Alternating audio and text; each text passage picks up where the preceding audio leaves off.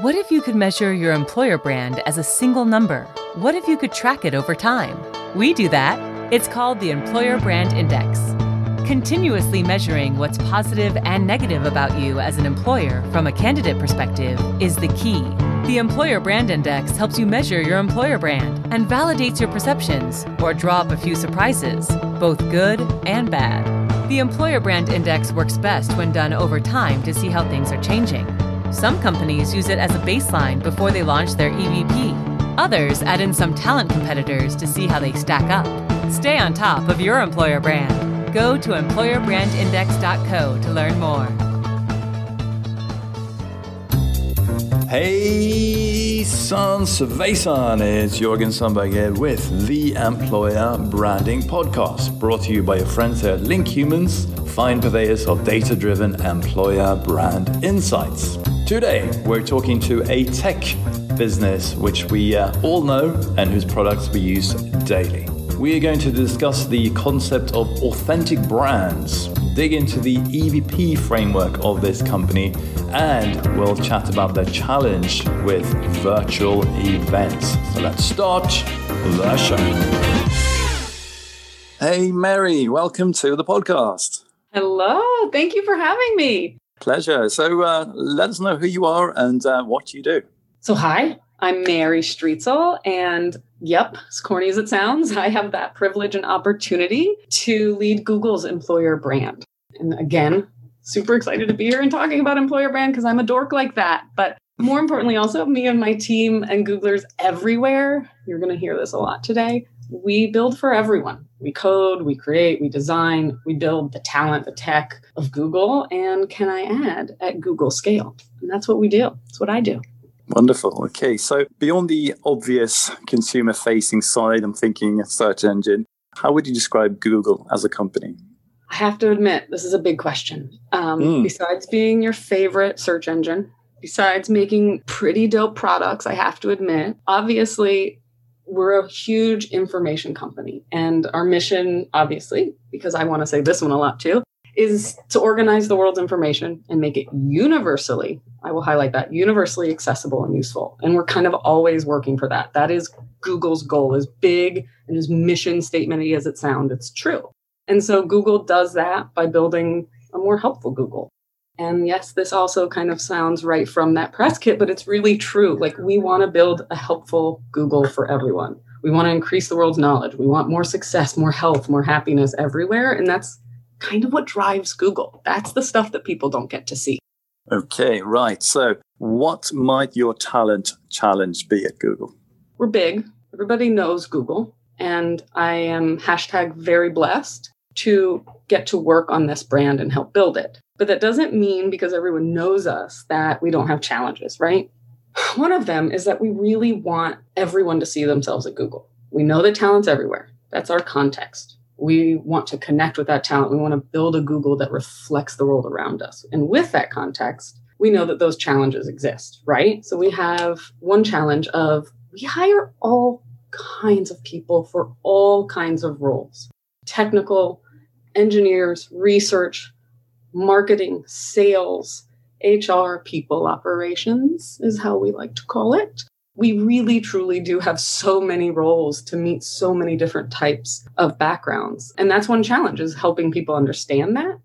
And then my favorite challenge, because no matter what we do to work on it, I want to talk about it all the time, is that we know there are these memes in the world, right? That we only take candidates from XYZ university, or you yeah. had to do something incredibly special, or you had to have a degree in something else, which I love to pop out. Ahem, we don't actually require degrees, generally speaking. And so these memes that exist, these thoughts that exist, because we do have this huge brand, they're really hard to get rid of. It's discouraging for people. It's discouraging for all levels of talent to have these memes going around. And that's a challenge for us because we really do want everyone to find their role here, to see themselves. So we've got to show, not tell, as I tell. So please listen. that it takes everyone to build for everyone, right? So don't listen to voices holding you back. Find your place and find your place in places that maybe you didn't think you had a place. And that's kind of where I stand on that. Yeah, because I'm sure I've read books and read articles about these uh, trick questions and some person had to go through 17 interviews and didn't get the job and so on. Are those sort of relics of the past? Uh, mm-hmm. and now you're telling story of, of the present. Exactly right. And some things we did do, and some things we changed. And we're proud of the change. So, yes, perhaps 15 years ago, someone maybe had a question about ping pong balls in a school bus. We don't ask trick questions anymore. It's been a long time. It turns out data shows us that it isn't helpful. Having more than four or five interviews is not generally helpful. So, beyond having the data to prove it, and we are a data driven company, yeah. we also just knew it wasn't great for culture, at least in how it shows up. And it's not helping everyone see themselves at Google. So we do what's effective and what's right. And that's one way that we've changed it. And it's the thing that I'm here telling you about, but we really do try to show it because it is a big challenge. That meme of like different questions or 500 interviews, they really hurt us sometimes. Tell us about your employer brand strategy, how that helps tell this message. I have a very strong opinion on this. Uh, mm. Broadly, on any building of a strategy for an employer brand. And I take it to work here at Google, which is you cannot build an employer brand without actually knowing the employer. Shocker, shocker, shocker. I know everyone out there. but a lot of folks kind of stay in their lane, as somebody may say, and they don't really expand out. Our strategy and my kind of approach to it is that you have to ensure that you're doing the research, internal and external, about the company, that you're embedded with teams throughout the company organization, that you're sharing info, right? Not only with folks on the ground working, but also with high end leadership, making sure that you're aligned on that messaging and that you're always engaging with the culture and pulse of the company as well. That's really our biggest part of our strategy is knowing more. With more data comes better outcomes. Talk me through this. So, uh, doing the research, what sort of research would you recommend doing? So we're really, really big, as I said, on internal and external. I truly believe that all sides give you um, a bigger picture. So, for example, internally, testing that pulse, testing the adoption of your, whether it's your EVP or your strategy documentation or the collateral that you're working with. Is it working with your company internally? Is it working with everyone? Are folks able to grab on and understand that EVP and share it with the world? You should be researching that. You should be actually providing studies and areas for folks to give you feedback. Externally, depending on how your brand is built, you're going to want to ask a lot of questions of people, quant and qualitative. And even if you don't have the funds of Google uh, or any large company, you should still be testing. There are still ways to get out there and ask folks what they understand of your brand to always benchmark how well you're doing. Nice. Okay. And then you mentioned something about embedding the strategy with uh, many teams throughout the company. How how would you go about doing that? I like this question because you kind of caught me in a classic corp speak, and that's okay. no, that's okay. I, I I hear you. When I say embed, it it means talk and don't stay away from. So at Google, yeah. obviously, we have products, we have services, um, we have other bets even that you may have heard of. We have other mm-hmm. organizations. Mm-hmm are you communicating with those folks? Let's say you're at a really small company and you got sales and A&R wherever you've got. Are you talking to those teams and understanding how work is going? Are they experiencing the EVP that you're pushing externally? And if they're not, something might be wrong with what you're doing. You do have to kind of think about the real case and the real scenario of life. And so for us, it shows up as constantly making sure that we're communicating to teams and that we're making sure that we're aware of the freshest, newest stuff, things that are changing, but also just keeping good relationships with folks outside of your immediate sphere of influence. Yeah, because you mentioned uh, sharing info with the leadership and uh, ICs. First of all, what's ICs? And then also, how do you share with, with these people? I'm so bad. I did it again. Corp speak. So ICs are individual contributors. You're non-managers. Uh, of course, yes the folks working, thank you. Always call me out on that, on anything, please. And so, for example, I, I like to start with that because I truly believe, and you might hear more because I love to talk about user generated content, but your employees are your advocates, right? So you do want to share with them your mission.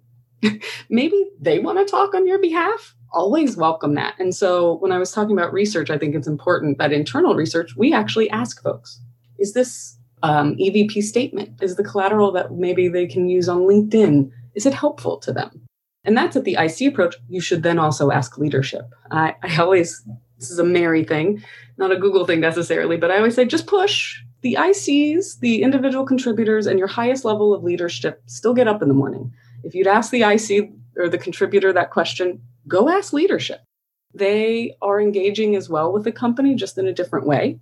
But beyond getting them to use your EVP and to figure out if it works for them, perhaps the more you talk to them, the more you embed yourself with leadership and share information, you're actually influencing the way they do business as well. It's just important to do that. It's important that they know what you're working on as well. That's uh, absolutely something uh, I would uh, agree with. And you mentioned earlier about scale. Is there a way to um, share this with leadership and our individual contributors at scale to sort of test the collateral and because you can do that with uh, the people around you and they'll mention what they like and don't like but how do you do that globally for instance that's a challenge it always is um, yeah. and i think first it takes recognizing that anything at large scale particularly global will not always work for all for all markets or all people and right. that's a big kind of learning for myself and our team over the last five years or so is hey, just because you made something that you thought was very global and you had lots of input on, it might not work in every country or every market or for every place or person. So there's that first one. But to get it out there at scale, you do have to find interesting ways to embed yourself, like I said, into teams. And mm-hmm. perhaps one thing that's worked for us is actually creating working groups. It's a small thing, it's right off the top of some folks' head as a strategy. But if you actually have representative employees or leaders or whoever they may be come in with a shared goal or vision. So for us, it's about how do we make sure that this EVP and Build for Everyone works for all of Google and works with their external partners, whether those are potential employees and Googlers or sales folks. How is it working? And making sure that that's going on, but more broadly, giving them resources and continually checking back. So, for example, we have those working groups that share that information, let us know when it's not working. And then that informs our huge website that really holds all of that information and is available to all over 120,000 Googlers worldwide. And I know I rambled a bit, so if you have a follow up, always let me know. Now, I want to move on to this EVP. So you've mentioned it a few times now. So break it down for us, Mary. What is the EVP and how did you arrive at it? Okay, so one, I hope you've heard it. But two, Mind blown. I think you have. Build for everyone. I highlight how simple that is because it's really important. It's somewhat similar to Google's mission statement, right? To organize the world's information and make it universally accessible and useful. It's a core idea. Build for everyone. That's it.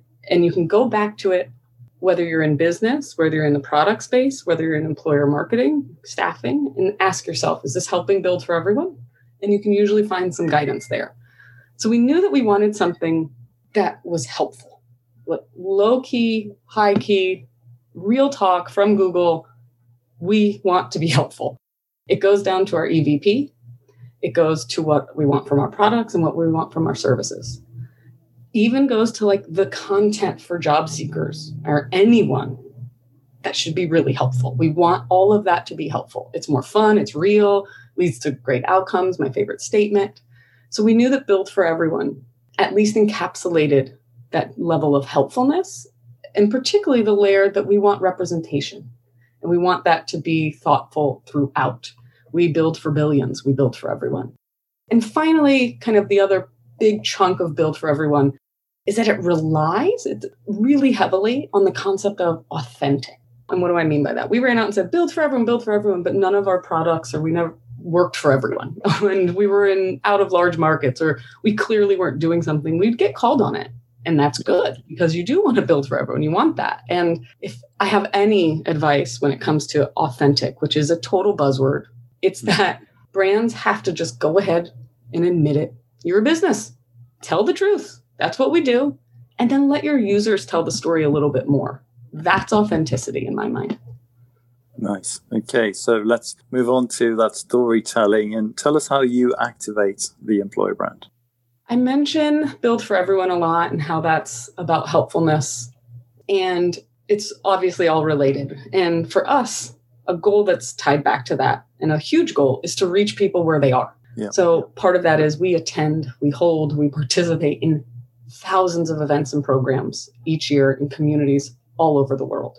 It's one way we kind of just show up and activate that. Another is, and it's really tied to kind of my belief system, is just in time marketing. It's key. You have to be flexible and helpful, especially if you're at Google, by giving folks job resources, give them slices of life of what it's like to work for you when it's best for them. So for us, that means talking to folks via social campaigns during those times of the year that we notice that applications or searches are up.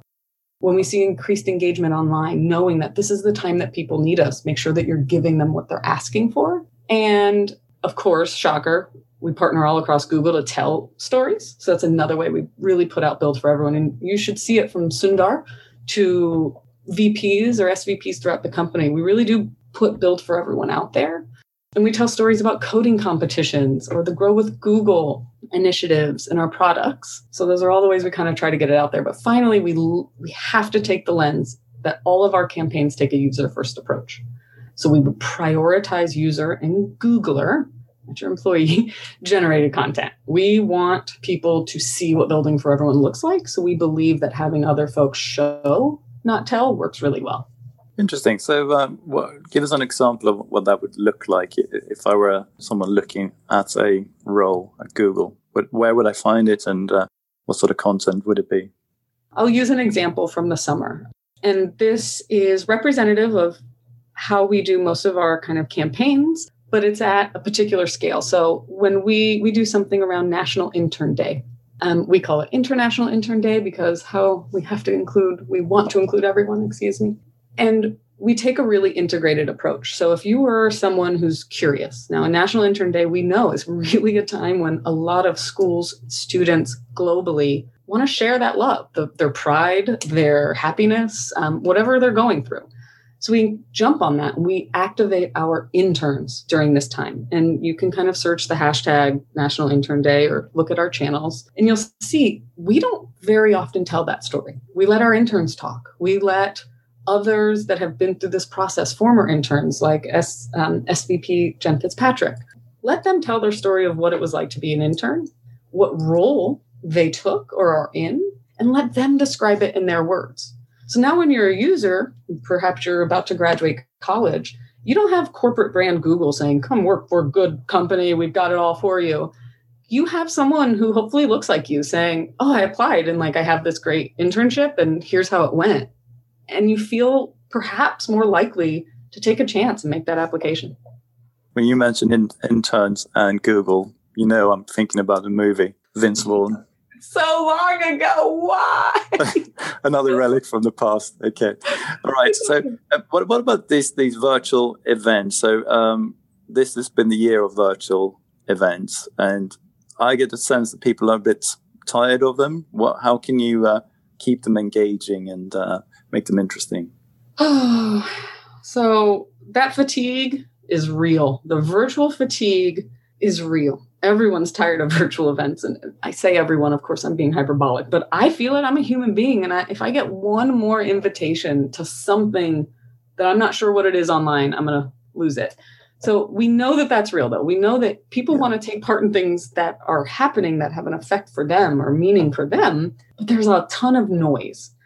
So, one, we're just trying to be strategic about who we reach out to and making sure that we have things that are available for everyone at any time. And that's a big thing and a big learning. Um, when you are in a marketing org, not necessarily saying that we are, but anyone, if you're in this marketing org that does lots of events or lots of reach out, this is a huge shift to go all virtual. You're very used to finding particular lists, working hard, and the whole system has changed. And we found out one kind of example is that folks were not having this live. Come see us at 3 p.m. Eastern on Saturday. It was just a lot to ask.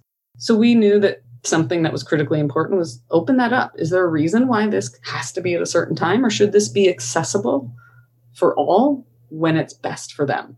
Guess what? Turns out that's the case. Um, yes you lose the you know one-on-one conversation? Sure but think out of the box. We just did a veteran hiring event on g.co careers on air. And we said you know what? What if we just had a few multiple live chats where people could ask us anything, but the materials were out forever and then they could enjoy them at their own leisure? That works wonderfully. It really helps people. And our chat and our live conversations were no less than they were when we planned things at, you know, concurrent times. So I really, really suggest thinking outside of the box, being creative. And again, dorky as it sounds, I know I'm going to say this a lot be user first. What would they want? What does a job seeker need? I agreed. So, Mary, how do you uh, measure return on investment on employer brand?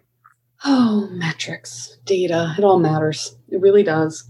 And I, I say that with a sigh because I think a lot of us get lost a bit in what are the best ones to use. So I, I can only speak for mm-hmm. myself, but I consider this work to be the top of funnel. I, and I don't think many people would argue with me there. And then I think the great metrics that are related to hiring, to product, to other marketing outcomes really feed that top of funnel metric. So what does that mean? That means sentiment, engagement, the other metrics that reflect users holistically, those are your keys that drive our work. But then, and shocker, I've said this a few times, having those deep partnerships, being embedded with hiring, PR, product teams means you get more data.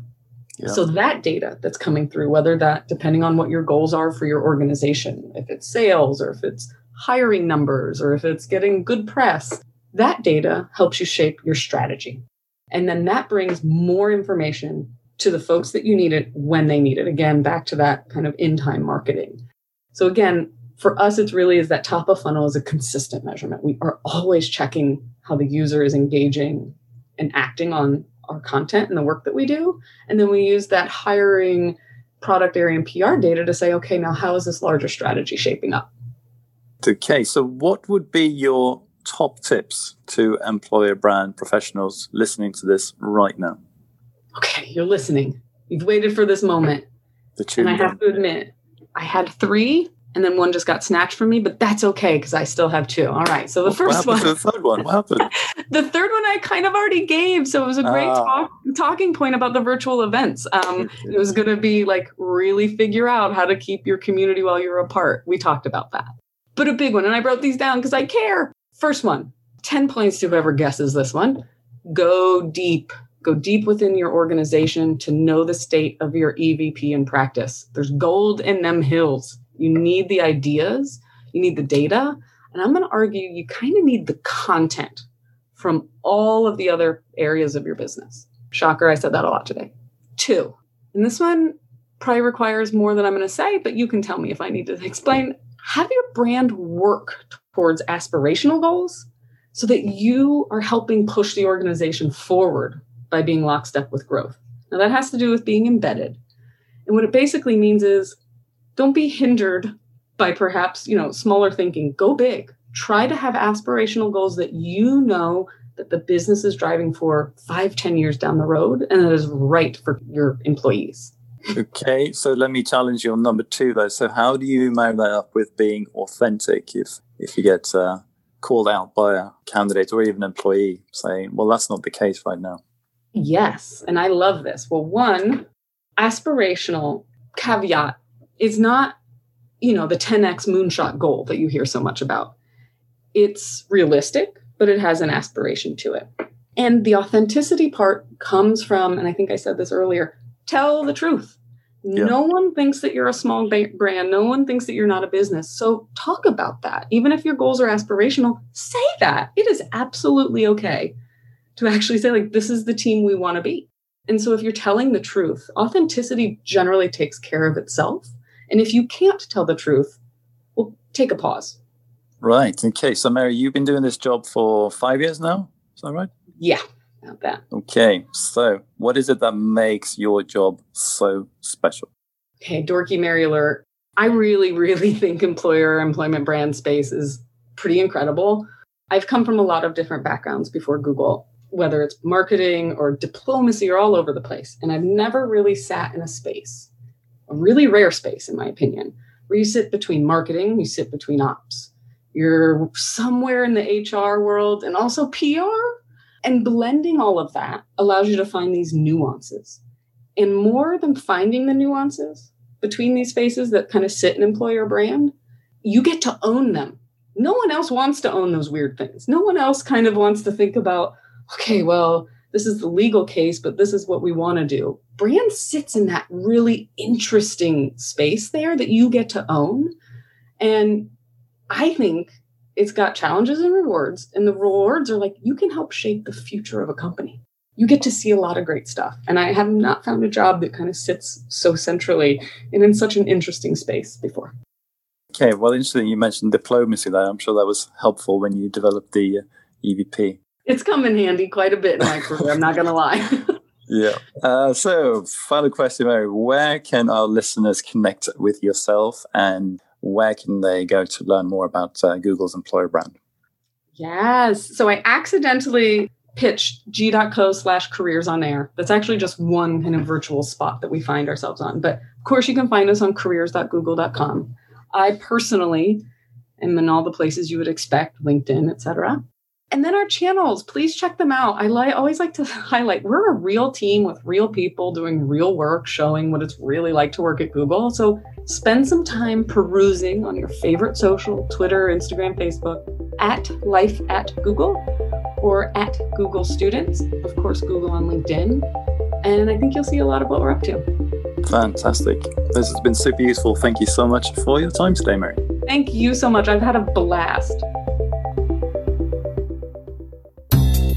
Okay, there we go, folks. Be sure to reach out to Mary. You can, of course, search for her on your favorite search engine and you'll find her, I'm sure. You may want to consider subscribing to this podcast. You can do so at employerbrandingpodcast.com and as well on uh, Apple Podcasts, Spotify, Google, SoundCloud, and all of those places. And if you really enjoyed it, why not leave a review to help us out? Right, speaking of web searches, what do candidates see when they Google and or Bing working for your company? How is your employer brand being projected externally on the web?